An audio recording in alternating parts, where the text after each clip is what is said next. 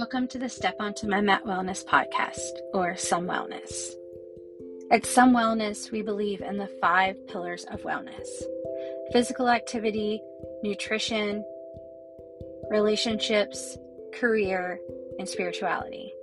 We believe if you are not balanced in all five of these pillars, then you are not truly, fully well in your life and body. We believe that these five pillars are different for everybody. No one way of eating, no one way of working out works for everybody. Everybody's relationships are different. Everybody's career comes with different intricacies that make it difficult. Everybody's form of spirituality is different. But what's important is you finding balance in that for you.